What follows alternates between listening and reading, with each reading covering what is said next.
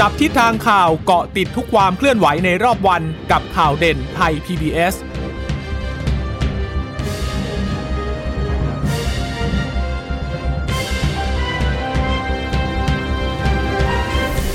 สวัสดีค่ะ สวัสดีค่ะต้อนรับคุณผู้ฟังสู่ข่าวเด่นไทย PBS ค่ะ เราพบกันเป็นประจำทุกวันจันทร์ถึงศุกร์บ่ายๆแบบนี้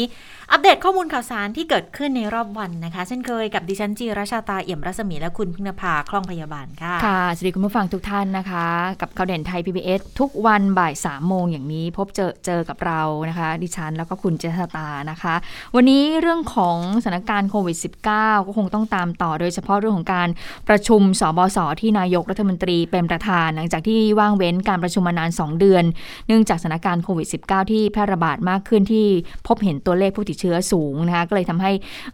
ช่วงนั้นเนี่ยทางหน่วยงานภาครัฐเองหน่วยงานที่เกี่ยวข้องเอง แล้วก็สบคเองเนี่ยก็คงจะต้องให้ความสำคัญกับตัวเลขพยายามกดให้ลง แต่พอเมื่อสถานการณ์คลี่คลายลงตัวเลขเริ่มลงแล้ว ก็คงจะต้องมา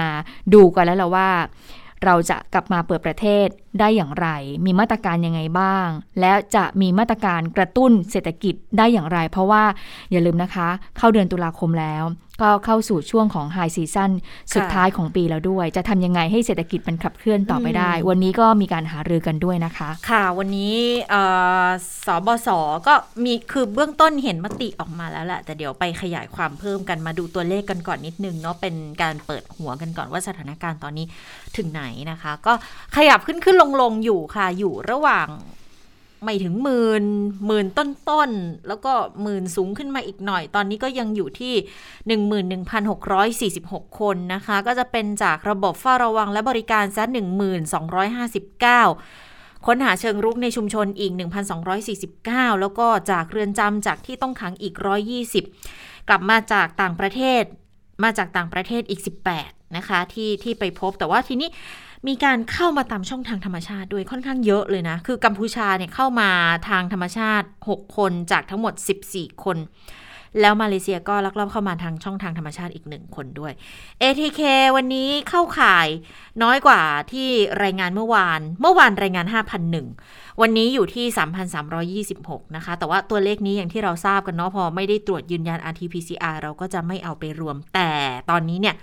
ใครที่ ATK ผลเป็นบวกอย่างแรกเลย คือคุณต้องแยกกักตัวเลยนะคะ จะกักตัวที่บ้านหรือว่ายังไงก็ตามแต่คือต้องต้องเข้าระบบ คือต้องกักตัวต้องเข้าระบบก่อนนะคะ ดังนั้นก็จะมีรายงานเข้ามาแบบนี้ เสียชีวิตวันนี้น้อยลงจากเมื่อวานเหมือนกันค่ะ วันนี้รายงานที่ 104 คนนะคะ เป็นผู้ชาย 58 ผู้หญิง 49อู้แต่อายุนี่ช่วงอายุ โอ้มีเด็ก 9 ขวบเสียชีวิตด้วยค่ะ แล้วก็สูงสุดเนี่ยร้อยห้าปีนะคะเท่ากับว่าช่วงอายุก็อยู่ที่ 9 ปีถึง 105 ปี อายุเฉลี่ยจะอยู่ที่ 69 ปี ผู้เสียชีวิตส่วนใหญ่จะอายุ 60 ปีขึ้นไปค่ะ ที่น้อยกว่า 60 ปีก็มีเหมือนกัน แต่ว่าจะเป็นโรคเรื้อรังซะ24 นะคะ มีคนตั้งครรภ์ด้วย 1 คนขอแสดงความเสียใจกับครอบครัวผู้สูญเสียทั้งหมดนะคะจำนวนผู้ป่วยยืนยันสะสมทะลุล้านหกแล้วค่ะ นับตั้งแต่ปี 63 เป็นต้นมาตอนนี้1ล้าน6แสน3,475 รักษาหายเพิ่มน้อยกว่าป่วยใหม่นะคะ 1,888 เสียชีวิตสะสม ตอนนี้อยู่ที่ 727 คน จังหวัดที่รายงานผู้ติดเชื้อรายใหม่สูงสุด 10 อันดับแรก ยังเป็นกรุงเทพมหานครมาวินอันดับหนึ่ง1,630 คน สมุทรปราการอีก 765 ค่ะ มีชนบุรีอีก 725 นราธิวาส617 สงขลาอีก 566 ยะลาอีก 561 นครศรีธรรมราช 458 สมุทรสาคร 444 ระยอง 380 ราชบุรีอีก 342 เนี่ยคุณผู้ฟังเห็นไหมตัวตัวเลขตอนนี้เนี่ยกรุงเทพปริมณฑลลดลงอย่างมีนัยสำคัญเลยนะคะ วันนี้ไม่เห็นปทุมธานีติดอันดับแล้ว เราไม่เห็นนนทบุรีติดอันดับแล้ว กรุงเทพยังเยอะอยู่ก็จริง แต่ว่าสมุทรปราการสมุทรสาครตอนนี้ค่อนข้างลดไปเยอะเลย สมุทรปราการเนี่ยไม่ถึงพันมาหลายวันติดต่อกันและสมุทรสาครตอนนี้ไม่ถึง 500 คน แต่ไปเพิ่มขึ้นนี่ค่ะชนบุรีก็ยังสูงอยู่นะ700 กว่านราธิวาส สงขลายะลาเนี่ยสามจังหวัดชายแดนใต้ โอ้โห ค่อนข้างเยอะทีเดียวนะ โดยเฉพาะนาราธิวาส 617 ดังนั้น ตอนนี้เนี่ยน่าจะต้องไปติดตามสถานการณ์ในพื้นที่ภาคใต้ละว่าจะจะควบคุมการระบาดยังไงนะคะ โดยเฉพาะยังมีรายงานการลักลอบเข้ามาตามช่องทางธรรมชาติด้วย แล้วในพื้นที่ส่วนใหญ่จะเป็น เป็นคลัสเตอร์ในภาคใต้นี่ค่อนข้างจะเยอะทีเดียวนะคะ ทั่วโลกวันนี้ยอดผู้ติดเชื้อสะสมอีกออขออภัยเป็นเป็นยอดผู้ติดเชื้อสะสมทั่วโลกตอนนี้ 234 ล้านแล้วค่ะเสียชีวิตจะอยู่ที่ 4 ล้าน7นะคะอันดับการติดเชื้อสหรัฐก็ยังสะสมสูงสุดอยู่อันดับ 2 เป็นอินเดีย อันดับ 3 บราซิล ประเทศไทยสะสมอยู่อันดับที่ 8 ค่ะค่ะเรื่องของการฉีดวัคซีนนะคะของเราก็ทำได้ดีเมื่อวานนี้ 29 กันยายนเนี่ยเราฉีดวัคซีนไปได้ 628,586 โดสนะคะ ก็เป็นตัวเลขที่เพิ่มขึ้นมาจะเห็นว่าหลังๆเนี่ยเราฉีดวัคซีนได้เยอะมากขึ้นทีเดียวนะคะเเข็มแรกก็ไปได้เยอะแล้วนะคะ เข็มแรกตอนนี้เนี่ย 51 ล้านจะเกือบ 52 ล้านแล้วนะคะ ส่วน ออขออภัยค่ะ ถ้าภาพรวมทั้งหมดเนี่ยเราฉีดไปได้ทั้งหมด 51 ล้านนะคะ แต่ถ้าเป็นเข็มแรกเนี่ยเข็มแรกได้ไปอออยู่ที่ เขาไม่ได้บอกไว้ว่าเท่าไหร่ แต่ว่าเขาเพิ่มจำนวนว่าค่ะเอ่อเข็มที่ 1 เท่าไหร่ เข็มที่ 2 เท่าไหร่ ว่าเข็มที่ 3 เท่าไหร่ แต่ว่าจะเห็นได้ว่าตัวเลขเนี่ยโดยเฉพาะเข็ม 2 ก็เพิ่มมากขึ้น เพราะฉะนั้นอืมการจะ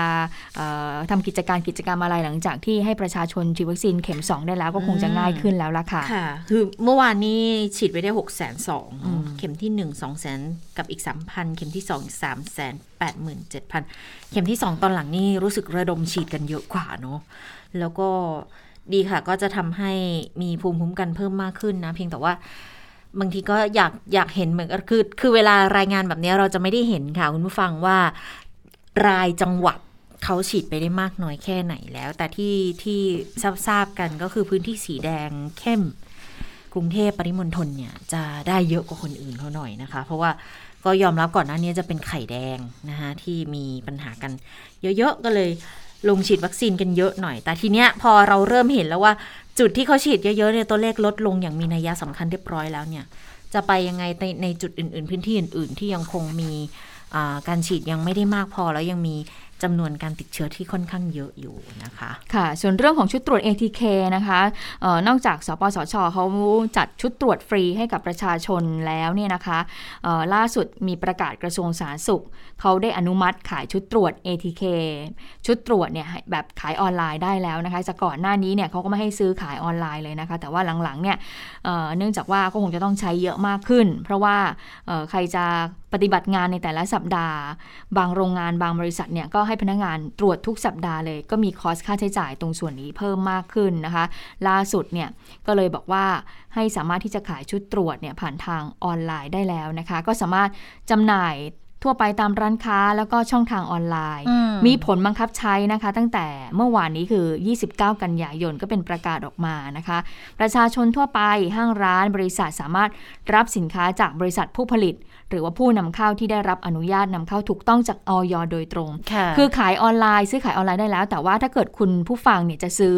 ควรตรวจสอบสักนิดหนึ่งว่าเอ่อชุดตรวจ ATK ที่เราซื้อเนี่ยผ่านมาตรฐานออยหรือเปล่าเช็คนิดนึงนะคะ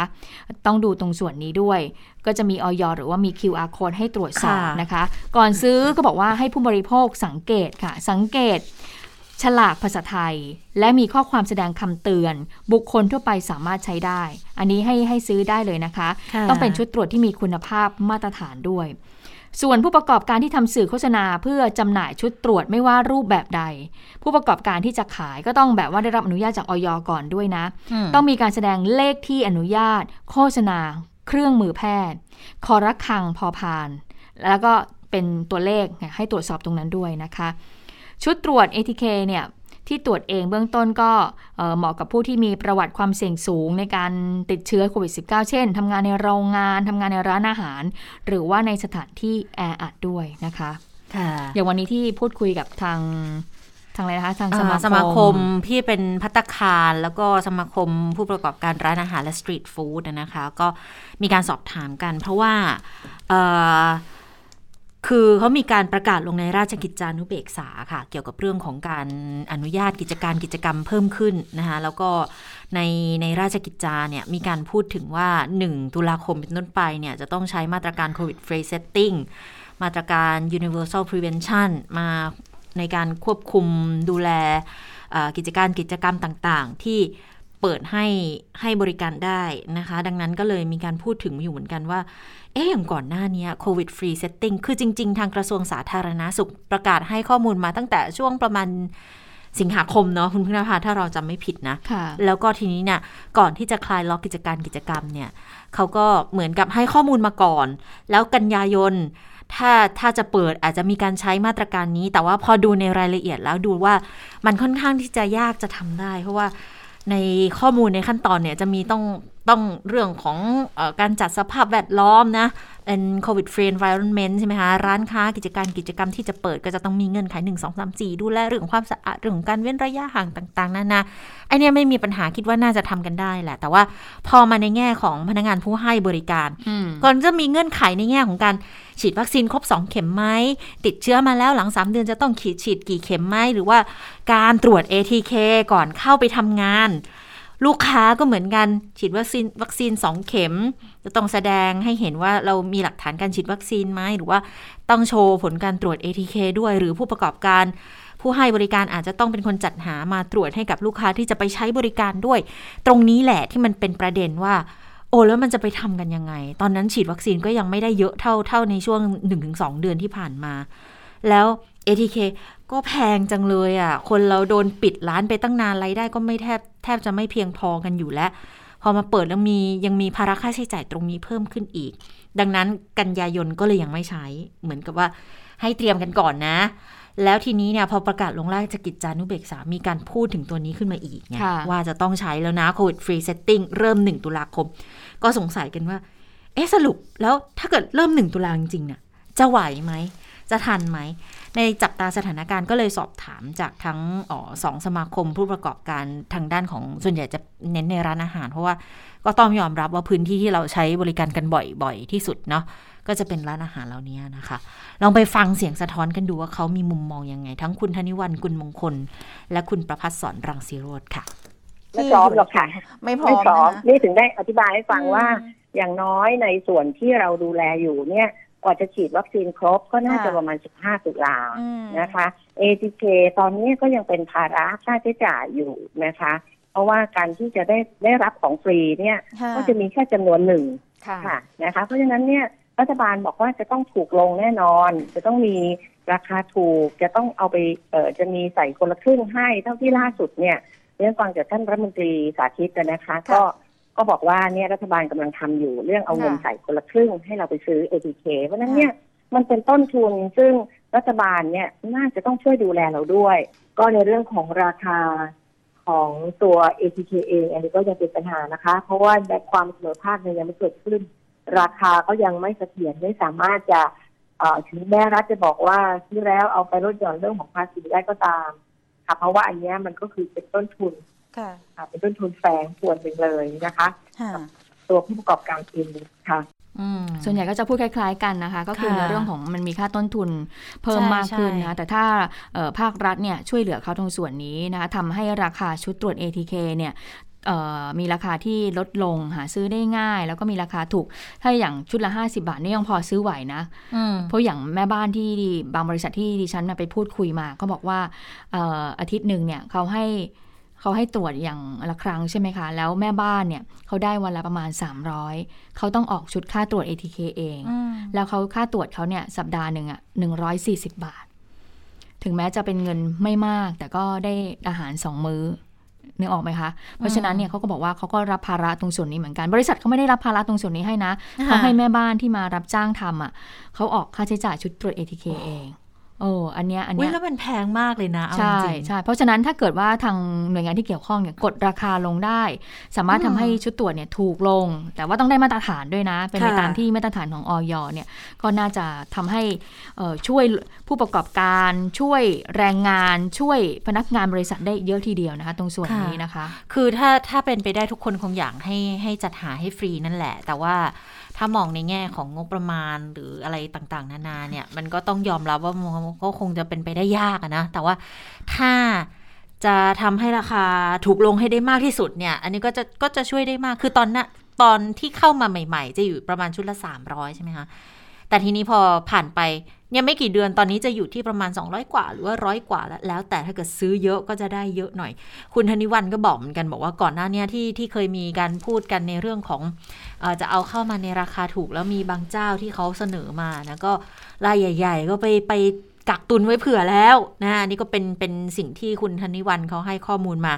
ส่วนคุณประพัฒสอนที่ดูแลในเรื่องของร้านอาหารร้านสตรีทฟู้ดเนี่ยเขาก็มองเหมือนกันคือดิฉันก็ถามไปว่า สมมุติถ้าเกิดว่ามันลดลงมาได้ 50 บาทจริงอย่างที่ที่มีการพูดถึงจากทางกระทรวงสาธารณาสุขเนี่ย ห้าสิบไหวไหมโอเคไหมมันยังเป็นภาระอยู่หรือเปล่าก็บอกว่าเอาถ้าถูกลงมามันก็ช่วยได้แต่แต่ยังไงมันก็จะเป็นภาระเสริมที่เพิ่มมากขึ้นนะคะทีนี้หลายคนไม่ค่อยไม่ค่อยได้พูดในเรื่องว่าวัคซีนจะมีปัญหาอะไรเนาะคือส่วนใหญ่ก็ก็ส่งฉีดได้ตามที่ได้คิวมาแต่ทีนี้จะมีปัญหาอยู่นิดนึงตรงที่แรงงานข้ามชาติ บางคนยังไม่ได้ฉีด อันนี้แหละที่ที่จะมีปัญหาที่พูดกันมาเยอะเหมือนกันนะว่ายังไง ถ้าเขาอยู่ในประเทศเราอะ่ะ แล้วเขาทำงานเขาให้บริการอยู่ในประเทศเราอะ่ะ ความเสี่ยงก็เกิดทั้งกับเขาแล้วกับเราด้วย ดังนั้นมันไม่มีเหตุผลที่มันจะไม่ไม่ฉีดให้เขาเพียงแต่ว่าก็อาจจะต้องหาระบบที่ชัดเจนหน่อยให้ว่าเออเขาได้รับวัคซีนกันแล้วจริง ๆ นะ ไม่มีการซ้ำซ้อนหรือว่าไม่มีขาดหกตกหล่นใด ๆ ไป อันนี้ก็อาจจะเป็น อีกหนึ่งประเด็นที่น่าจะช่วยพิจารณากันได้นะคะ ค่ะ มีอีกอีกเรื่องหนึ่งวันนี้ กทมออกประกาศผ่อนคลายกิจการกิจกรรมออกมาแล้วขนาด19 กิจการกิจกรรมใช่ไหมที่จะเริ่มต้นขึ้นในวันที่ 1 ตุลาคมนี้นะคะ ก็เขาออกมาแล้วเรียบร้อย มันก็ล้อมาจากการที่ศบคชุดใหญ่เขามีประชุมและให้มาวันที่ 27 เมื่อต้นสัปดาห์นี่แหละนะคะ ดังนั้นแล้วกิจกรรมที่เปิดได้ โดยมีมาตรการปลอดภัยสำหรับองค์กร ก็คือ COVID free setting แหละคุณผู้ฟัง คุณพึ่งนภาแล้วก็มี DMS TTA ซึ่งเราพูดได้นะ DMS TTA แต่เราแยกออกมาว่ามีอะไรบ้าง เราก็ยังงงงอยู่นะ ได้อยู่ได้อยู่ มีอะไรอะดี distancing เว้นระยะห่าง M อะ M M M คืออะไรอะ M ไม่รู้ S อะล้างมือ hand washing อะ T อะ temperature วัดอุณหภูมิ แล้วที่อีกตัวคืออะไรคะ test test ATK ATK และ A ค่ะแอปพลิเคชันแล้ว M เราหาไม่ได้เอ่อมาแมสไงอ๋อแมสอุ้ยเก่งมากเลยได้ครบละ ให้คะแนนคุณพึ่งนภาเต็มสิบอ่า ที่เปิดได้อย่างนี้เรานอกเรื่องไปเยอะเหมือนกัน อ่าที่เปิดได้นะคะ สถานศึกษา ก็จะต้องมีเงื่อนไขดังนี้ค่ะ ทางกระทรวงศึกษาธิการ กระทรวงการอุดมศึกษา คือสำนักอนามัยกทม และหน่วยงานที่เกี่ยวข้องไปพิจารณาความจำเป็น ติดตามให้เป็นไปตามมาตรการที่กำหนด 2. สถานรับเลี้ยงเด็กศูนย์พัฒนาเด็กเล็กศูนย์เด็กพิเศษ เปิดได้แล้วนะคะ แต่ว่าให้สำนักอนามัยกทม พิจารณาอนุญาต 3. ร้านอาหารเครื่องดื่ม ทั้งในนอกห้างสรรพสินค้าคอมมูนิตี้มอลล์อันนี้คือขยายเวลาเปิดเมื่อก่อนเปิดได้ไม่เกิน2องทุ่มเนาะก็ล้อไปกับเคอร์ฟิวตอนนี้เปิดได้ไม่เกิน3ามทุ่มก็ล้อเคอร์ฟิวเหมือนกันนะคะ แต่ยังห้ามบริโภคเครื่องดื่มแอลกอฮอล์และยังคงจำกัดจำนวนผู้นั่งบริโภคอยู่นะคะแล้วถ้าเกิดว่าเป็นร้านที่แสดงดนตรีหรือการแสดงอื่น ผู้แสดงต้องไม่เกิน 5 คนก็เท่ากับว่าพื้นที่กรทมเล่นดนตรีได้แล้วนะคะแต่คนแสดงต้องไม่เกิน 5 คน รวมทั้งต้องไม่ไม่สัมผัสกับผู้ใช้บริการด้วย นักดนตรีต้องสวมแมสตลอดเวลาแต่นักร้อง หรือนักดนตรีประเภทเป่า ถอดหน้ากากตอนแสดงได้ค่ะ ส่วนร้านสะดวกซื้อตลาดสดตลาดนัดที่ดิฉันชอบไปเนี่ยเปิดได้ถึง3ามทุ่มแล้วนะอ่าก็ล็อกล็อกเคอร์ฟิวเนาะเคอร์ฟิวขยับเป็นสี่ทุ่มค่ะ ร้านสะดวกซื้อเนี่ยก็ที่เปิดในช่วงเวลากลางคืนก็ให้ปิดตั้งแต่3ามทุ่มจนถึงตีสี่นะคะ ห้องสมุดพิพิธภัณฑ์ ก็จำกัดจำนวนผู้ใช้บริการ ไม่เกินร้อยละ75 ของผู้ใช้บริการปกตินะคะ แต่ว่าเขาให้งดบริโภคอาหารแล้วก็เครื่องดื่ม โรงภาพยนตร์เปิดได้แล้วนะคะ ไม่เกิน3ทุ่ม แต่ว่าจำกัดจำนวนผู้ใช้บริการไม่เกินร้อยละ 50โอ้ถ้าจำกัดจำนวนผู้ใช้บริการไม่เกินอย่างนี้เขาก็มีค่าคอร์สเหมือนกันนะอ่าแต่ทีนี้โรงภาพยนตร์ใครที่ชอบกินป๊อปคอร์นในโรงหนัง อันนี้เขาบอกว่างดบริโภคอาหารและเครื่องดื่มดิฉันก็ไม่รู้ว่าเขาจะ งดขายตรงส่วนนี้หรือเปล่าถ้าอย่างนั้น เรื่องของการกินน้ำก็ต้องงดเนาะเพราะว่าถ้าถ้าซื้ดื่อมไม่ได้น้ำซื้อรับปป๊อระปทานคอร์นไม่ได้เข้าไป ไม่งั้นก็ก็รับประทานกันข้างนอกอยู่ดีถ้าเกิดขายใช่ไหมคะนะคะสถานเสริมความงามร้านเสริมสวยทำเล็บ ร้านสักเปิดแล้วนะคะ ใครที่อยากอยากจะไปทำเล็บตอนนี้อือฮึนะคะ ร้านเสริมสวยเอ่อแต่ตอนนี้เขาไม่ได้บอกนะว่าร้านเสริมสวยที่ว่านี้ เรื่องของร้านตัดผมที่บอกทำสีได้หรือยังเพราะก่อนอันนี้เขาบอกว่าทำสีไม่ได้ใช่ไหมคะให้ตัดได้อย่างเดียว อันนี้ไม่รู้ว่ามันมันมันรวมถึงตรงนี้ด้วยหรือเปล่านะคะเอ่อสำหรับร้านสักเนี่ยผู้รับบริการก็ต้องได้รับวัคซีนครบก่อนนะ หรือว่ามีผลตรวจ ATK หรือว่า RT-PCR ไม่เกิน 72 ชั่วโมง ร้านสปานวดแผนไทยนะคะใครที่ปวดเมื่อยตัวบอกว่าเฮ้ยรอมานานอยากให้เปิดนะคะเขาให้บริการเฉพาะที่นัดหมายเอาไว้ รายละไม่เกิน 2 ชั่วโมง ฉะนั้นคุณผู้ฟังก็โทรไปนัดก่อนนะคะ ว่าจะเข้าไปในเวลานี้เวลานี้ไปจองคิวไว้ก่อนแล้วก็ไปตามนัดเพราะจะได้ไม่ต้องไปเจอกับคนอื่นๆเขาอะนะคะ ก็เปิดถึง3ามทุ่มเลย กิจกรรมสปานะคะ ก็ต้อง ต้องได้รับวัคซีนครบ หรือว่ามีผลตรวจ ATK ผลตรวจ ATK ก็คือหรือว่า RT-PCR ก็ไม่เกิน 72 ชั่วโมง สวนสาธารณะ สนามกีฬาสระน้ำที่อยู่ในพื้นที่โล่ง คอนโดมิเนียมที่มีสระว่ายน้ำเปิดให้บริการแล้วนะคะ ถ้ายังถ้าความหมายเป็นอย่างนั้นนะคะอือฮึก็คือเออที่อยู่กลางแจ้งอยู่ในคอนโด เปิดได้แล้วไม่เกิน3ามค่ะทุ่มยิมฟิตเนสก็เปิดได้แล้วนะคะอ่าใครที่อ่านว่าอุ๊ยออกกำลังกายแล้วช่วงนี้ไม่ได้ออกกำลังกายน้ำหนักขึ้น อยากจะต้องไปออกกำลังกายแล้วก็เปิดได้ไม่เกิน3ามทุ่มนะคะ แต่ว่าเขางดเรื่องของการอบตัวหรือว่าค่ะอบไอ้น้ำ การใช้สนามกีฬาเพื่อการแข่งขัน แบบมีผู้เข้าชมก็ต้องขออนุญาตคณะกรรมการโรคติดต่อกทมก่อนนะคะแบบไม่มีผู้เข้าชมก็ต้องขออนุญาตสำนักอนามัย แล้วก็เป็นไปตามหลักเกณฑ์ส่วนห้างสรรพสินค้า Community Mall ศูนย์การค้า จากที่เปิดได้ถึง 2 ทุ่มใช่ไหมคะ ก็ขยายออกไปอีก 1 ชั่วโมง เป็นเปิดได้ถึง 3 ทุ่ม การถ่ายทำภาพยนตร์ รายการโทรทัศน์อ่านี้เขาอนุญาตแล้วนะคะ โรงมหรสพโรงละคร ถ้าจะถะถ้าจะเปิดก็ต้องขออนุญาตสำนักอนามัย เปิดได้ถึง3ทุ่ม โรงเรียนสอนมวยยิมสถาบันลีลาดก็เอ่อเปิดได้แล้วนะคะ สถานที่ควบคุมน้ำหนักก็เปิดได้แล้วอืมศูนย์พักเครื่องสนามพักเครื่องบางคนก็แบบโอ้ไม่ได้ดูพระเลยไม่ได้ไปคอมมูนิตี้ชุมชนในการดูพระกับเพื่อนๆเลยนะคะ อันนี้ก็บอกเปิดได้แล้วเช่นกันสวนสัตว์สถานที่จัดแสดงสัตว์นะคะ อันนี้ก็เปิดได้แล้ว ห้องประชุมจัดเลี้ยงได้แล้วนะคะ งานมั่น โดยไม่มีการจัดเลี้ยงอาหาร คือเออ ห้องจัดเลี้ยงก็ทำได้ แต่อาจจะเป็นพิธีการนะคะ คุณเจ้าชะตาคะก็คือ คือไปงานมั่นอ่าเขาเรียกว่าลดน้ำอะไรใช่ไหมคะ หรือว่าจัดพิธีดื่มน้ำชาตามแนวจีนอะไรเงี้ย แต่ว่าเขาห้ามไม่ให้มีการจัดเลี้ยงอาหารนะคะ โรงแรมงดการประชุมสัมมนา ทั้งนี้สถานที่ได้รับการผ่อนปลนให้เปิดก็จะมีการกำกับดูแลอืมอย่างใกล้ชิดค่ะแล้วก็มีการเอ่อ มี mark ไว้ด้วยว่าทุกกิจกรรมนั้น รวมตัวของบุคคลนั้นห้ามไม่ให้เกิน 25 คนค่ะ แต่ว่าที่ยังต้องปิดอยู่ยังไม่ได้เปิดสักทีแล้วคาดว่าจะเป็นท้ายๆเลยค่ะ คือผับบาร์คาราโอเกะนะอาบอบนวด กิจการอบไอ้น้ำอบสมุนไพรสวนน้ำสวนสนุก สนามเด็กเล่น เครื่องเล่นสำหรับเด็ก ร้านเกม ร้านอินเทอร์เน็ต ตู้เกม ศูนย์แสดงสินค้า ศูนย์ประชุม หรือสถานที่จัดนิทรรศการ สนามกีฬาในร่มทุกประเภท ยกเว้นสถานที่อากาศถ่ายเทได้สะดวก สถานดูแลผู้สูงอายุ ยกเว้นที่มีการรับตัวไว้พักค้างคืน สนามชนไก่ สนามซ้อมชนไก่ สนามชนโคและสนามม้าอันนี้ก็ยังคงไม่ให้เปิดค่ะค่ะก็ลองไปดูนะคะว่าไหนที่เปิดได้เปิดไม่ได้แล้วนะคะ มาดูเรื่องของสบสกันบ้างที่เขามีการข้อหาเรือกันเนี่ย มาตรการเยียวยาเศรษฐกิจรอบใหม่เป็นยังไง เป็นยังไงกันนะคะค่ะก็มีหลายกระทรวงที่เสนอเข้าไปไม่ว่าจะเป็นกระทรวงแรงงานหรือว่ากระทรวงการคลังนะคะ วันนี้นายกก็นั่งเป็นประธาน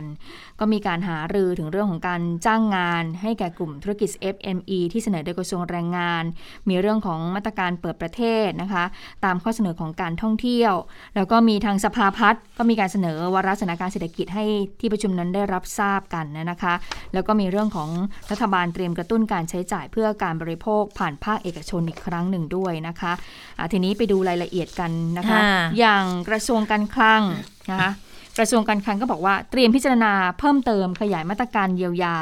รวมถึงอาจจะขยายมาตรการต่างๆ ของรัฐบาลด้วย เช่นไอโครงการยิ่งใช้ยิ่งได้ในช่วงปลายปี ถึงต้นปีหน้าเพื่อที่จะกระตุ้นเศรษฐกิจในช่วงเอ่อไตรมาสสุดท้ายของปีนี้นะคะ ก็บอกว่าส่วนโครงการช็อปดีมีคืนเนี่ยโครงการกระตุ้นการใช้จ่ายที่สามารถนำรายจ่ายเนี่ยมาหักลดหย่อนภาษีได้เนี่ยก็บอกว่าในอดีตเนี่ยกระทรวงการคลังใช้มาตรการนี้มาแล้ว ปัจจุบันภาคเอกชนหลายฝ่ายก็อยากให้กระทรวงการคลังเนี่ยนำมาตรการนี้มาใช้อีกครั้งหนึ่ง กระทรวงการคลังก็รับเรื่องไปดูแลอยู่ เอ๊ะ ไอโครงการนี้ช็อปดีมีคืน ที่หักลดหย่อนภาษีใช่ไหมที่ปลายปีเขาจะให้เราไปซื้อของใช่ไหม ใช่เออแต่ว่าดูเหมือนว่าปีที่ผ่านมาตั้งแต่ต้นปีไม่มีมีปีที่แล้วดิฉันจำได้เพราะว่าดิฉันใช้โครงการนี้ไปช็อปดีมีคืน แต่พอมาถึงปีนี้ไม่มีเราก็เลยตัดสินใจเลือกเข้าโครงการคนละครึ่งมันมันมีอีกอันหนึ่งอะที่ที่อยู่ในเป๋าตังเหมือนกันนะคะ ยิ่งใช้ยิ่งได้ไง ใช่ ยิ่งใช้ยิ่งได้เหมือนเหมือนจะมาแทนช็อปดีมีคืนหรือเปล่า ใช่ใช่ก็คือว่ายิ่งใช้ยิ่งได้มามา ตอนนี้ก็คือเออประชาชนที่เขาเข้าโครงการยิ่งใช้ยิ่งได้เขาคือเขาก็ไปซื้อของแหละแล้วเขาก็ยังเข้าโครงการนี้ได้อยู่ แต่ทีนี้ว่าไอช็อปดีมีคืนเนี่ยมีการเสนอเหมือนกันจากภาคเอกชนเหมือนกัน เพราะเขามองว่าอันนี้น่าจะเป็นการกระตุ้นการใช้จ่ายมากกว่า เขาก็เลยอยากจะให้ทางภาครัฐเนี่ยเห็นชอบหรือว่า ให้ให้ใช้ให้ดำเนินโครงการช็อปดีมีคืนนี้นะคะ ค่ะ ยิ่งใช้ยิ่งได้ที่บอกว่าจะได้เป็นคูปองคืนมาแล้วไปใช้จ่ายต่อใช่ไหมคะถ้าถ้าจำไม่ผิดนะ แต่ช็อปดีมีคืนจะเป็นการคืนภาษีลดหย่อนภาษีให้ให้เข้ามาด้วยนะคะ แล้วก็อย่างช็อปดีมีคืนเนี่ยส่วนใหญ่เขาจะมองในแง่ของผู้ประกอบการรายใหญ่ ๆ นะที่จะได้ประโยชน์จากจากโครงการนี้เพิ่มมากขึ้น แล้วก็ประชาชนที่ออกไปใช้จ่ายก็จะได้ในลักษณะของภาษีกลับคืนมา แต่ทีนี้เนี่ยต้องดูให้ดีนะว่าสมมติมีช็อปดีมีคืนกลับมาแล้วเนี่ยคนที่เคยใช้สิทธิ์ คนละครึ่งหรือยิ่งใช้ยิ่งได้ไปเนี่ยจะไปเอาสิทธิ์ตรงนี้มาได้อีกทอดหรือเปล่าเนี่ยอันนี้ยังต้องดูนะ เพราะว่าอย่างคนละครึ่งกับยิ่งใช้ยิ่งได้ อันนี้ยังต้องแยกกันเลยเนาะเพราะว่าใช้ซ้ำซ้อนกันไม่ได้เลือกเอาอย่างใดอย่างหนึ่ง แต่ทีนี้ถ้ามีช็อปดีมีคืนมาอีกนี่ น่าสนใจเหมือนกันว่า จะเป็นไปในลักษณะไหนนะคะ ทีนี้ในเรื่องของของภาคเอกชนที่เขาเรียกร้องกันก่อนหน้านี้เนี่ยก็จะมีในเรื่องของอมาตรการ SME ว่าจะมีการช่วยเหลือกันยังไงต่อไปด้วยนะคะ ก็มีรายงานออกมาแล้วบอกว่าสภาพัฒน์ค่ะเขาออกมาเปิดเผยผลการประชุมของสบศแล้วนะ ก็ที่ประชุมเนี่ยเห็นชอบวาระ ดังนี้ค่ะ 1. คือสถานการณ์เศรษฐกิจล่าสุดได้ได้รับทราบในสถานการณ์เศรษฐกิจล่าสุดไปแล้ว เศรษฐกิจไทยเดือนกรกฎาและสิงหาเทียบกับช่วงเดียวกันของปีก่อน พบว่าเครื่องชี้ด้านการอุปโภคบริโภคของเอกชนปรับตัวลง สอดคล้องกับความเชื่อมั่นที่ปรับตัวลดลงต่อเนื่อง ดัชนีลงทุนภาคเอกชน มูลค่าการส่งออกเริ่มชะลอตัวลงจากเดือนก่อน ตามอุปสงค์จากต่างประเทศที่เขาชะลอตัว เพราะว่าการระบาดในบางประเทศที่ก็รุนแรงมากขึ้นด้วย การผลิตเป็นยังไง ดัชนีผลผลิตภาคการเกษตรขยายตัวในอัตราที่เร่งขึ้น ส่วนดัชนีผลผลิตอุตสาหกรรมชะลอตัวลง และเริ่มปรับตัวลดลงในเดือนสิงหาคม เป็นการลดลงครั้งแรกในรอบเกือบ 6 เดือน สอดคล้องกับอัตราการใช้กำลังการผลิตที่ลดลงค่ะ คือ ผลมันเกิดจากเหตุ เหตุก็คืออุปสงค์ภายในประเทศเนี่ยมันอ่อนแอ เพราะการระบาดทำให้โรงงานต้องหยุดไปด้วย ดังนั้นการผลิตบางส่วน แล้วก็ผลกระทบปัญหาข้อจำกัดห่วงโซ่การผลิตและโลจิสติก ระหว่างประเทศ ก็ทำให้เกิดเหตุในลักษณะนี้ขึ้นนะคะ แต่ทีนี้กันยายนเนี่ยสถานการณ์เดินทางในประเทศการทำเศรษฐกิจ เริ่มปรับตัวดีขึ้นเมื่อเทียบกับสิงหาคม ก็เป็นผลมาจากการผ่อนคลายมาตรการนั่นเอง ส่วนความคืบหน้ามาตรการเศรษฐกิจเขาให้ดูในเรื่องของมาตรการเยียวยาแรงงานที่ได้รับผลกระทบ ทั้งเยียวยาในจ้างและผู้ประกันตน ในพื้นที่สีแดงเข้มนะคะสำนักงานประกันสังคมก็เป็นคนให้เงินเยียวยาไป คือการจ่ายเงินเยียวยาในจ้าง 9 กิจการในพื้นที่ 29 จังหวัดเขาเยียวยาไป 150,000 กว่าแห่งนะคะ แล้วก็เยียวยาผู้ประกันตนมาตรา 33 มาตรา 39 มาตรา 40 ไปแล้วด้วยนะคะ มีการ เยียวยาผู้ประกันตนรวมเงินนี่ค่อนข้างวงเงินค่อนข้างสูงทีเดียวนะ แล้วตอนนี้ก็ยังยังคงโอนให้กับคนที่ยังโอนไม่สำเร็จอยู่ยังมีความพยายามอยู่ การฟื้นฟูทางภาคธุรกิจเป็นยังไง ธนาคารแห่งประเทศไทยดูแลเรื่องนี้นะคะ ก็มีโครงการสินเชื่อฟื้นฟู สินเชื่ออนุมัติไปแล้วแสนกว่าล้านบาท ให้ความช่วยเหลือไปแล้ว 34,000 กว่าคนนะคะแล้วก็มีการพักทรัพย์พักหนี้นะคะ มูลค่าสินทรัพย์ที่รับโอนมา 10,000 กว่าล้านบาท มีการพูดถึงมาตรการภูเก็ตแซนด์บ็อกซ์โดยการท่องเที่ยวแห่งประเทศไทย สรุปผล 89 วันนักท่องเที่ยวสะสม 37,000 กว่าคน เจอที่ติดเชื้อ 113 คนคิดเป็นร้อยละ 0.3 ของนักท่องเที่ยวทั้งหมดแต่การจองห้องพักเนี่ยตั้งแต่กรกฎาคมถึงกุมภาพันธ์อยู่ที่ 695,418 คืนการเข้าพัก สมุยพลัส แล้วก็โครงการส่วนขยายภูเก็ตแซนด์บ็อกซ์7บวก7นักท่องเที่ยวสะสมถึง 27 กันยาอยู่ 878 คน และ 384 คนตามลำดับนะคะ มูลค่าทางเศรษฐกิจเป็นยังไงภูเก็ตแซนด์บ็อกซ์อยู่ที่ 2,254 ล้าน สมุยพลัสได้ 66 กว่าล้านเองนะคะโครงการส่วนต่อขยายภูเก็ตแซนด์บ็อกซ์อยู่ 12 ล้านกว่าๆนะคะ ค่ะ ส่วนการเห็นชอบโครงการ ก็จะมีหลายอันนะ มีเห็นชอบการส่งเสริมรักษาระดับการจ้างงานใน SME อันนี้กระทรวงแรงงานเสนอนะคะ เขาก็ให้ความช่วยเหลือกับผู้ประกอบการในการส่งเสริมและรักษาระดับการจ้างงาน รายละเอียดก็คือคนที่เข้าร่วมโครงการต้องเป็นนายจ้างภาคเอกชนในระบบประกันสังคม ลูกจ้างสัญชาติไทยไม่เกิน 200 คน ต้องลงทะเบียนในเดือนตุลาคมนะคะ เราจะได้เงินอุดหนุนเดือนที่ 1-3 ในเดือนพฤศจิกายนไปจนถึงมกราคม 65 การจ่ายเงินอุดหนุนรัฐบาลเนี่ยจะจ่ายเงินอุดหนุน เพื่อส่งเสริมการจ้างงานให้ในายจ้าง โดยจะให้ 3,000 บาทต่อลูกจ้างสัญชาติไทยต่อเดือน แต่ไม่เกิน 200 คนนะคะอืมก็ให้ 3 เดือนนะคะ อันนี้ก็เป็นเหมือนเหมือนเป็นตามข้อเสนอที่เคยพูดถึงกันก่อนหน้านี้แหละค่ะแล้วก็การเอ่อรักษาระดับการจ้างงานใน SME ที่ลูกจ้างไม่เกิน 200 คนนะคะอืมอันนี้ก็เอ่อจะสามารถรักษางานให้ลูกจ้างได้ 5 ล้านกว่าคนเลย อันนี้ถือว่า ค่อนข้างที่จะดีทีเดียวนะคะค่ะส่วนการขับเคลื่อนประเทศด้านการท่องเที่ยวเนี่ยที่เสนอโดยทททนะคะ ก็จะมีตั้งแต่เรื่องของการพลิกโฉมท่องเที่ยวภูเก็ต เป็นสถานที่ท่องเที่ยวระดับโลก การปลดล็อกอุปสรรคการท่องเที่ยวสำคัญ 8 ประการ อย่างเรื่องของการลดวันกักตัว การตรวจ RT-PCR ก่อนมาและเมื่อมาถึงสนามบิน หลังจากนั้นให้ตรวจ ATK การให้หนังสือรับรองเดินทางเข้าไทยแบบออนไลน์แบบหมู่คณะ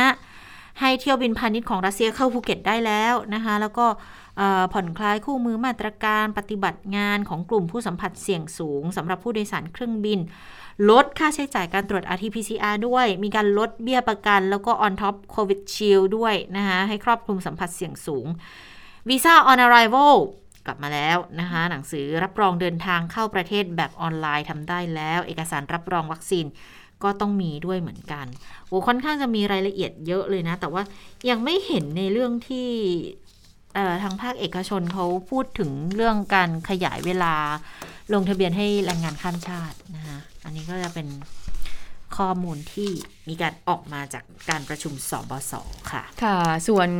คนที่ใช้โครงการคนละครึ่งนะคะ ที่ก่อนอันนี้ได้ไปแล้ว 1,500 บาทนะคะ เดี๋ยวรอบ2เนี่ยจะเริ่มโอนหลังวันที่ 1 ตุลาคมนี้แล้วนะคะ ทางกระทรวงการคลังเขาก็จะโอนเงินเข้ามาแล้วนะคะ อีก 1,500 บาท รวมแล้วก็คือ 3,000 บาท แต่ว่าใครที่ยังไม่ได้เข้าร่วมโครงการคนละครึ่งเลยนะตอนนี้แต่ว่าอยากจะเข้าร่วมนะคะ ก็สามารถที่จะสมัครเข้าไปในเว็บไซต์ของคนละครึ่งได้ ตอนนี้เขาบอกว่าสิทธิ์เหลืออยู่นะคะ9 0 0 0 0กว่าสิทธิ์ สามารถที่จะเข้าไปสมัครใช้โครงการคนละครึ่งได้นะคะ และเมื่อสมัครแล้วนะคะ ทางภาครัฐกระทรวงการคลังบอกว่าให้เลยนะ 3,000 บาทเลย ไม่ต้องมาแบบ 1,500 บาทเอ่อหนึ่งรอบแรกแล้วว่า 1,500 บาท รอบ 2 ตามมา ถ้าใครสมัครรอบหลังเนี่ยก็คือได้เท่ากันเหมือนกับ คนที่รอบแรกเลยก็จะได้เงินคือโปะทีเดียวสามพันใช่เขาจะโอนเงินเข้ามา3,000เลยนะคะ แล้วเออรอบนี้เนี่ยระยะที่ 2 รอบนี้นะคะ ที่จะโอนเข้ามา 1,500 แล้วก็ใครที่จะสมัครเพิ่มเติมเข้ามาที่ยังเหลืออีก 9 0 0 0 0 0สิทธิ์เขาบอกว่าซื้อสินค้าผ่านฟู้ดเดลิเวอรี่ได้ด้วยนะ ก็คือสามารถคุณ สามารถที่จะโอนเงินใช้จ่ายคนละครึ่งเนี่ยผ่านผู้ประกอบการร้านอาหารที่เข้าโครงการฟู้ดเดลิเวอรี่ได้ด้วย แต่ว่าไม่ได้ช่วยในเรื่องของค่าส่งนะคะ ช่วยในเรื่องของค่าอาหารคนละครึ่งได้ เพราะฉะนั้นลองไปติดตามดูนะคะ เรื่องของโครงการคนละครึ่งที่ตอนนี้เนี่ยยังเหลือสิทธิ์อยู่ใครที่ยังไม่สมัครก็สามารถเข้าไปใช้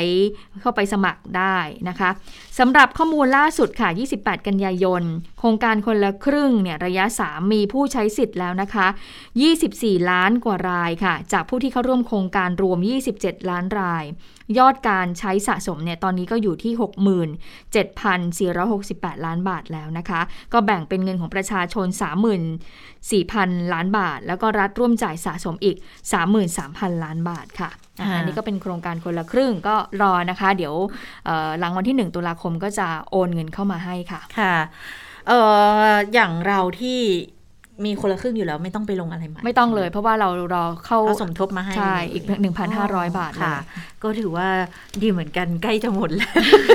ยังคุณใกล้หมดแล้วฉันหมดไปตั้งนานแล้วเอาคุณหมดแล้วเหรอดิฉันยังเหลืออีกตั้งหลายเป็นร้อยบาทเลยนะลืมบอกไปสมสมมติคุณชะตายังไม่หมดใช่ไหมคะเขาสมทบให้ด้วยอย่างสมมติเหลือร้อยกว่าบาทยืดเวลาใช้ใช่ไหม ก็เออเขาเกิดว่าเขาโอนเขามาให้ 1,500 บาท ก็จะรวมกับของที่คุณเหลือมาของเดิม ก็เป็นอาจจะเป็น 1,600 บาท แล้วคุณก็จะมีสิทธิ์ใช้เนี่ยไปจนถึงวันที่ 31ธันวาคมอ๋ออุ้ยดีจังเลย ใช่ค่ะประทับใจดีดีใจที่ตัดสินใจใช้คนละครึ่ง แต่ปรากฏว่าเดี๋ยวเขาออกมาโครงการยิ่งใช้ยิ่งได้ตอนหลังไม่ใช่ยิ่งใช้ยิ่งได้ชอบดีมีคืน ไม่ก็ต้องดูไงว่ามันคนละส่วนกันหรือเปล่า ใช่ไหมอันนี้มันมันช่วยเหลือโควิดไง แต่อันนั้นเป็นเป็นกระตุ้นการใช้จ่ายอ๋ออันนี้ต้องดูว่าไม่รู้ทางภาครัฐจะว่ายังไงนะคะเราคิดเข้าข้างตัวเองไปก่อนแต่เรายังไม่รู้ว่าจะได้หรือเปล่ามาดูเรื่องน้ำท่วมดีกว่าคุณชะตาอ่าน้ำท่วมโอ้ยหนักทีเดียวนะคะ ตอนนี้เนี่ย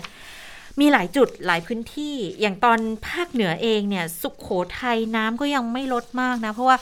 พอไปเจอเป็นพื้นที่ลุ่มต่ำเป็นแอ่งอย่างเงี้ยค่ะ การระบายก็ต้องอาศัยเวลา แล้วก็ต้องอาศัยทั้งอุปกรณ์ เครื่องผลักดันน้ำต่างๆ หรือว่าเครื่องสูบน้ำต่างๆ ด้วยตอนนี้สถานการณ์มันยังไม่นิ่ง แล้วก็ต้องรอดูว่าจะมีฝนเติมลงมาอีกหรือเปล่าก่อนหน้านี้ไม่เติมมาสองวันแล้ว แต่วันนี้ไม่รู้เป็นยังไงนะ จริงๆ กรุงเทพปริมณฑลเขาบอกว่า วันวันสองวันนี้จะไม่มีฝนตกแต่ปรากฏว่า วันนี้ก็มีฝนตกลงมาแล้วนะคะ เพียงแต่ว่าอาจจะไม่ได้เป็น ทำให้เกิดผลกระทบมากสักเท่าไหร่ ผลกระทบที่จะเกิดขึ้นน่าจะเกิดจากการระบาย เพิ่มการระบายน้ำของเขื่อนเจ้าพระยา แล้วก็ทางเขื่อนป่าสักที่จะลงมามากกว่า โดยเฉพาะเขื่อนเจ้าพระยาเนี่ยจะโดนโดยตรง แต่ถ้าไปดูในพื้นที่ทางเหนือเหนือนะพิษณุโลกเองเขาก็ยังมีปัญหาอยู่ค่ะ อย่างพื้นที่อำเภอบางระกำเนี่ย ตรงนี้เป็นจุดรับน้ำ เป็นจุดที่ได้รับผลกระทบต่อมาจากสุขโขทัยด้วย น้ำสุขโขทัยก็มาลงที่บางระกำนี่แหละนะคะ เพราะว่าลงมาแม่น้ำยมค่อยๆ ไหลลงมาแล้วตอนนี้ระดับน้ำในแม่น้ำยมเพิ่มขึ้นต่อเนื่องวันละ 20 เซนติเมตร เริ่มล้นตลิ่งกระทบหลายชุมชนริมน้ำแล้วค่ะ มีการคาดการเหมือนกันบอกว่า ในอีก 3-4 วันข้างหน้า เดี๋ยวแม่น้ำยมระดับจะเพิ่มสูงสุด ดังนั้นในพื้นที่ก็ต้องเฝ้าระวังละ ความสูงของน้ำท่วมณนะวันนี้เริ่มมีความสูงที่ระดับ 30-50 เซนติเมตรแล้วนะคะ ชาวบ้านในพื้นที่เนี่ยเขาเริ่มอพยพเข้าของไปอยู่ตรงริมถนนกันค่อนข้างเยอะแล้วเหมือนกัน ทีนี้ถ้ามาในพื้นที่ของออย่างกรุงเทพมหานคร กรุงเทพเนี่ยเขามีการเตือนแล้วนะ อย่างชุมชนริมเจ้าพระยาค่ะ บอกว่าเฝ้าระวังระดับน้ำขึ้นสูงหลายเมตร ในช่วง 1-5 ตุลาคมนี้เลยนะคะ แต่ทีนี้ถ้าจะไปเทียบเคสน้ำท่วมปี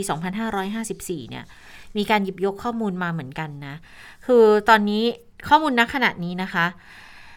น้ำจากพื้นที่ตอนบนของลุ่มเจ้าพระยาไหลลงเหนือเขื่อนเจ้าพระยาเพิ่มต่อเนื่อง น้ำจะผ่านสถานีวัดน้ำนครสวรรค์หรือว่า C2 อัตราประมาณ 2,750 ลูกบาทเมตร ถึง 2,900 ลูกบาทเมตรต่อวินาที แล้วจากสแกกรังไปลงตรงอุทัยธานี สถานี CT 19 อัตรา 450 ลูกบาศก์เมตร ต่อวินาที ดังนั้นน้ำจะเข้าสู่เขื่อนเจ้าพระยาอัตรา 3,200 ลูกบาศก์เมตร ต่อวินาที เป็นอัตราที่ค่อนข้างน่ากังวลเหมือนกันนะ ก็ต้องไปบริหารจัดการน้ำค่ะ เขาจะจัดการตัดยอดน้ำเข้าระบบคลองชลประทานสองฝั่ง และพื้นที่ลุ่มต่ำด้วยพื้นที่แก้มลิงต่างๆ ก็ดังนั้นน้ำจะเหลือไหลเข้าเขื่อนเจ้าพระยา 2,700 ลูกบาศก์เมตร ต่อวินาที ทีนี้ไปเจอน้ำที่ลงจากเขื่อนป่าสักชลสิทธิ์เขาเพิ่มมากขึ้น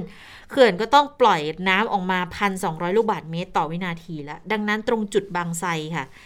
ปริมาณน้ำจะอยู่ที่ 3,000 ถึง 3,200 ลูกบาศก์เมตรต่อวินาที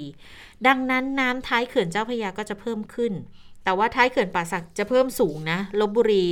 ยังคงมีปัญหาต่อเนื่อง ท้ายเขื่อนพระรามหกก็จะสูงเหมือนกันอืมท้ายหกเขื่อนพระรามหกเนี่ยจะอยู่ตรงท่าเรืออยุธยา อันนี้ก็จะจะมีปัญหาเพิ่มมากขึ้น ดังนั้นกทมก็ต้องติดตามสถานการณ์แล้วค่ะโดยเฉพาะจุดที่เป็นพื้นที่ลุ่มต่ำตามริมแม่น้ำเจ้าพระยานะคะค่ะต้องไปตรวจสอบความแข็งแรงจุดเรือซึม จุดรั่วซึมของแนวป้องกันน้ำอืมซึ่งตอนนี้แนวป้องกันหรือว่าเขื่อนกั้นน้ำเนี่ยความยาวอยู่ 78 เกือบเกือบ 79 กิโลเมตรนะคะค่ะจุดไหนที่ยังเป็นฟันหลอเป็นรูโหว่ไม่มีแนวอืมป้องกันถาวรต้องไปเสริมกระสอบทรายในตรงนั้นด้วยนะคะ อันนี้ก็จะเป็นการเตรียมการในระดับหนึ่งละ เตรียมเจ้าหน้าที่เตรียมอุปกรณ์สูบ เตรียมความพร้อมเอาไว้แล้วนะ ช่วง1-5ถึง5ต้องติดตามนะ แล้วตอนนี้เนี่ย เมืองนนท์เริ่มมีสถานการณ์แล้วค่ะ ใช่ค่ะ เพราะว่าก่อนที่จะมาถึงกรุงเทพนะตอนนี้เนี่ยน้ำก็เอ่อน้ำเจ้าพระยาก็เพิ่มสูงขึ้นนะคะ จากแม่น้ำด้านบนที่ไหลลงมา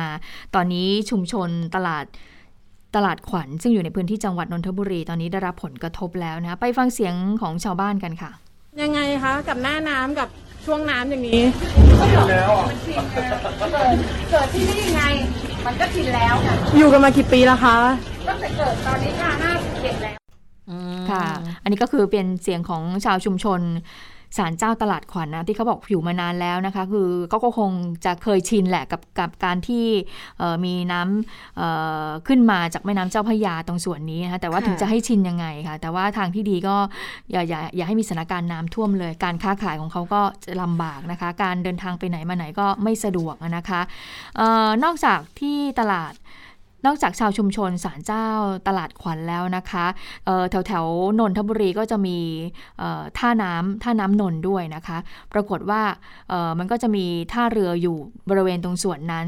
เจอชาวบ้านที่ต้องอาศัยข้ามเรือไปมาเนี่ยก็ต้องระวังเพราะเขาบอกว่าพอว่าน้ำมันขึ้นเนี่ยเรื่องของโป๊ะเปอะเนี่ยก็ต้องระวังอืมเพราะว่ามีคนใช้เพิ่มมากขึ้นเนี่ยนะคะ ไปฟังเสียงของผู้โดยสารเรือข้ามฟากกันค่ะตัวพอมันยกขึ้นสูงอย่างเงี้ย มันก็อันตรายแต่มันโป๊ะกลัวเนี่ยเหรอคะอ่าถ้าถ้าฝนมันตกอะนะ มันจะจะลื่นกลัวมันแล้วอย่างเรือเขาแบบมีชูชีพมีอะไรให้พร้อมครบไหมคะเขามีมันคงไม่ครบอะค่ะ เพราะว่าคนมันเยอะข้ามฟากนี่คนเยอะมากนะ คงจะว่ายก็คงว่ายไม่ไม่ไม่ไหวอะค่ะ เพราะว่าแม่น้ำมันกว้างอะเนาะ ค่ะอืมก็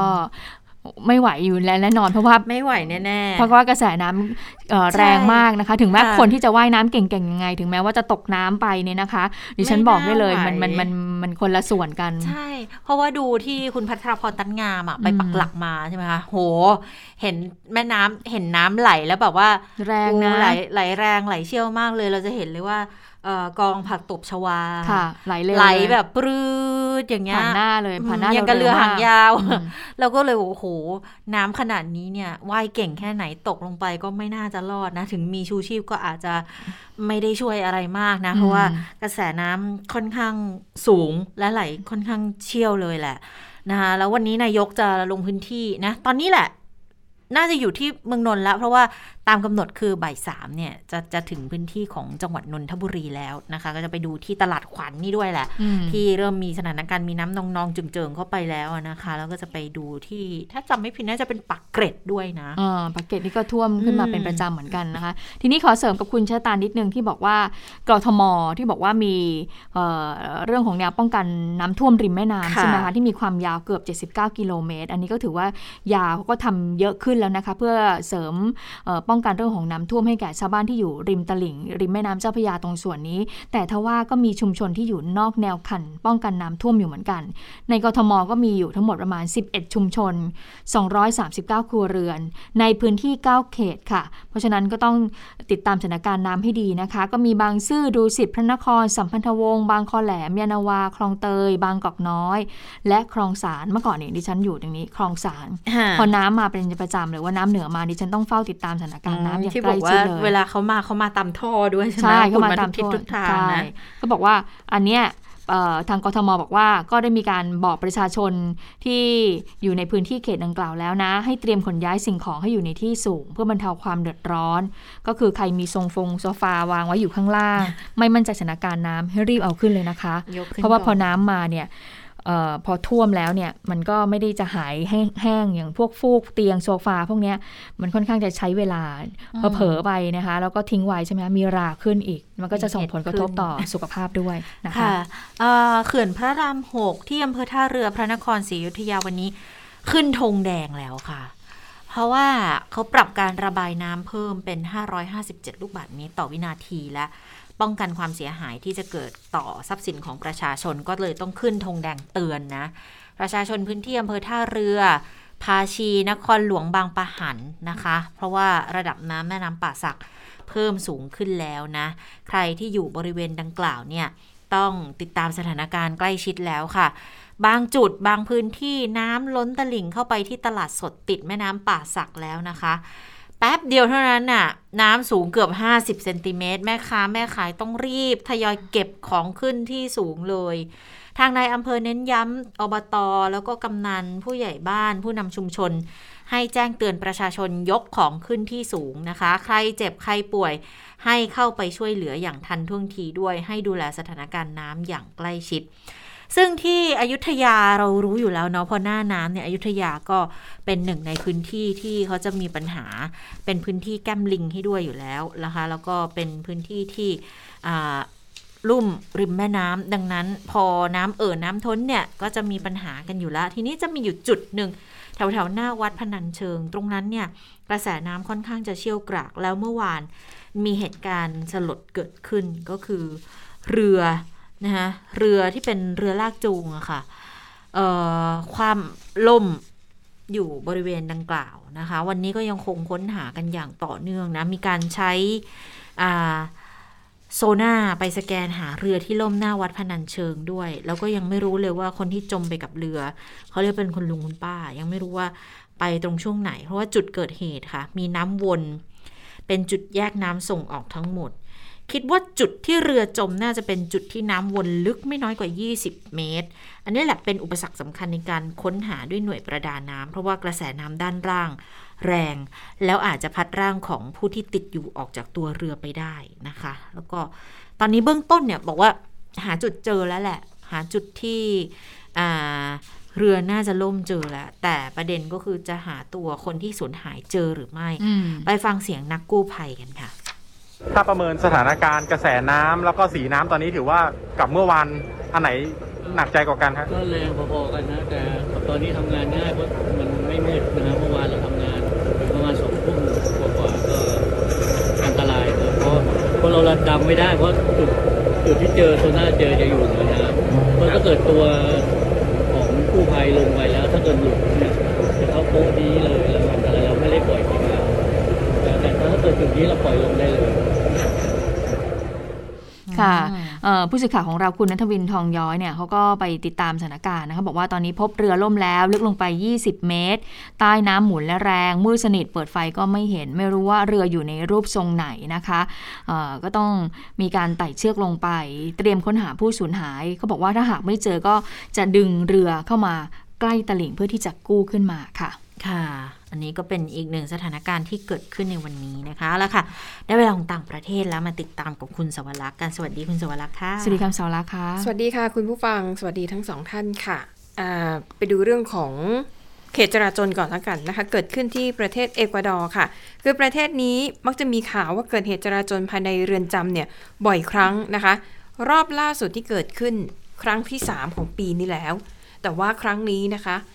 มีผู้ต้องขังเสียชีวิตมากกว่า 100 คน นี่ถือว่าเป็นเหตุจราจรที่ร้ายแรงที่สุดที่เคยเกิดขึ้นในทันทสถานของเอกวาดอร์เลยนะคะ ก็เหตุการณ์นี้ค่ะเกิดขึ้นในเมืองกัวยากิล ก็เป็นการประทะกันนะคะของสมาชิกเครือข่ายค้ายาเสพติดสองกลุ่มที่ถูกคุมขังอยู่ในเรือนจำค่ะ รายงานล่าสุดบอกว่ามีผู้เสียชีวิตจากการจราจรเนี่ยนะคะ อย่างน้อยนะ 116 คน และในจำนวนนี้อย่างน้อย 6 คนคือถูกตัดศีรษะด้วยนะคะ ก็คาดกันว่าน่าจะเป็นการคือสังหารให้มีลักษณะของความเหี้ยมโหดนะเหมือนกับเป็นการข่มขู่ให้อีกฝ่ายมีความหวาดกลัวมากขึ้นนะคะ และแน่นอนเกิดเหตุจราจรแบบนี้ทีไร ครอบครัวของผู้ต้องขังค่ะ ก็ต้องมาออกันที่หน้าเรือนจำนะคะ เพราะต้องการทราบข่าวว่าสถานการณ์เป็นอย่างไร โดยเฉพาะคนที่ตัวเองรักและอยู่ในเรือนจำเนี่ยยังปลอดภัยดีอยู่หรือเปล่านะคะ ก็ต้องบอกว่าเป็นปัญหาดั้งเดิมนะคะ มีมานานแล้ว เพราะว่าอยู่เอกวาดอร์เนี่ยก็จะเจอปัญหาเรือนจำแออัด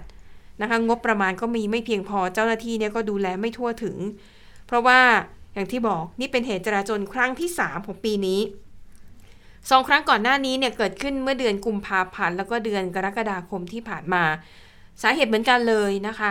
มาจากการแย่งชิงความเป็นใหญ่ภายในเรือนจำของเครือข่ายค้ายาเสพติด ก็ในแต่ละครั้งก็มีผู้เสียชีวิตเนี่ยหลักร้อยทั้งนั้นเลยแต่ครั้งนี้เนี่ยถือว่ารุนแรงที่สุด ส่วนที่รัสเซียค่ะ รัสเซียนะคะปรากฏว่าล่าสุดค่ะมีผู้เสียชีวิตจากโควิด -19 เนี่ยสูงที่สุดเป็นประวัติการณ์นับตั้งแต่เกิดการระบาดต้นปีที่แล้ว โดยยอดผู้เสียชีวิตล่าสุดเนี่ยนะคะ 857 คนต่อวัน ในขณะที่ก่อนหน้านั้นนะคะ ผู้เสียชีวิตก็สูงสุดเหมือนกัน 852 วัน ขออภัย 852 คน ก็ถือเป็นการทำลายสถิติ ผู้เสียชีวิตสูงที่สุด 2 วันติดต่อกัน ส่วนตัวเลขผู้ติดเชื้อก็ไม่เบานะคะ คือไม่ถึงขั้นทำลายสถิติ แต่ว่าผู้ติดเชื้อก็เยอะนะคะ โดยตัวเลขผู้ติดเชื้อเนี่ยนะคะจากเมื่อวานนี้ค่ะ วันเดียวติดเชื้อมากกว่า 22,000 คนนะคะ แล้วก็เมื่อดูตัวเลขรวมๆนะคะรัสเซียมีผู้ติดเชื้อสะสมรวม7ล้าน4แสนคน แล้วก็เสียชีวิตมากกว่า 26,000 คนนะคะ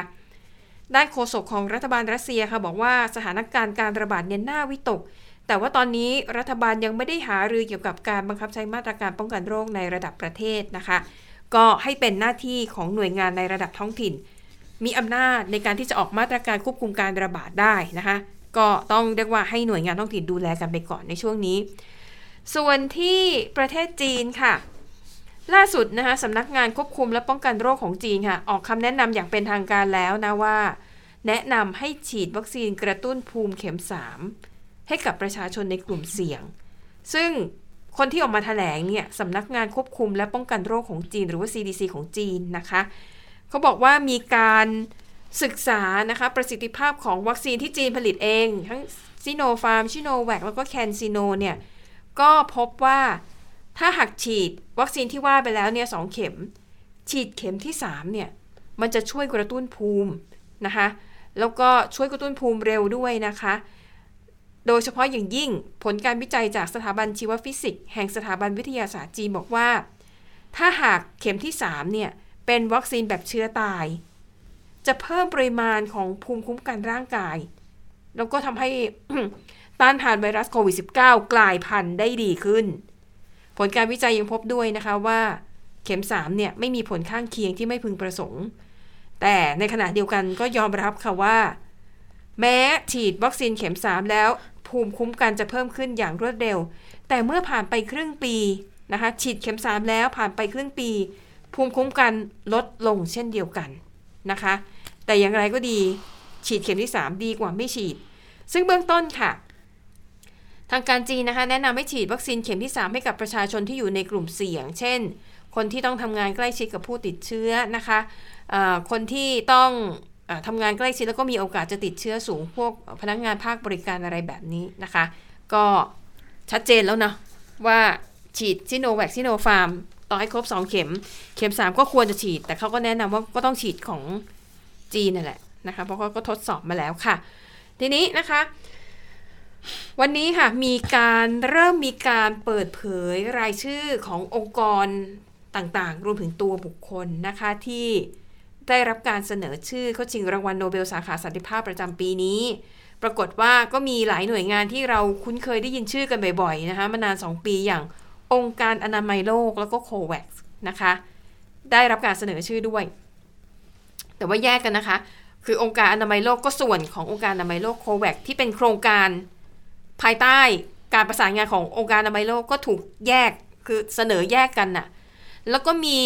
เนธานลอนะคะ คนนี้เนี่ยเป็นแกนนำนักศึกษาฮ่องกงค่ะ ที่ออกมาเรียกร้องประชาธิปไตยก็ช่วงหลายปีที่ผ่านมานะคะ แต่ว่าตอนนี้เนี่ยทานลอนเนี่ยเขาลี้ภัยไปอยู่ที่สหราชอาณาจักรเรียบร้อยแล้ว ก็ ได้รับการเสนอชื่อชิงรางวัลโนเบล สาขาสันติภาพด้วยนะคะ ก็ถือว่าเป็นความเคลื่อนไหวนะคะ แต่ก็ต้องรอดูนะคะ เพราะว่านี่เป็นแค่การเสนอชื่อไง ต้องรอดูว่าจากนี้เนี่ยจะมีคนอื่นที่มีมีภาษีดีกว่าหรือพอๆกันหรือเปล่านะคะ และทั้งหมดนี้ก็คือเรื่องราวจากต่างประเทศค่ะ ค่ะ และทั้งหมดก็คือข่าวเด่นไทย PBS วันนี้นะคะ เราทั้ง 3 คนลาไปก่อน สวัสดีค่ะ สวัสดีค่ะ สวัสดีค่ะ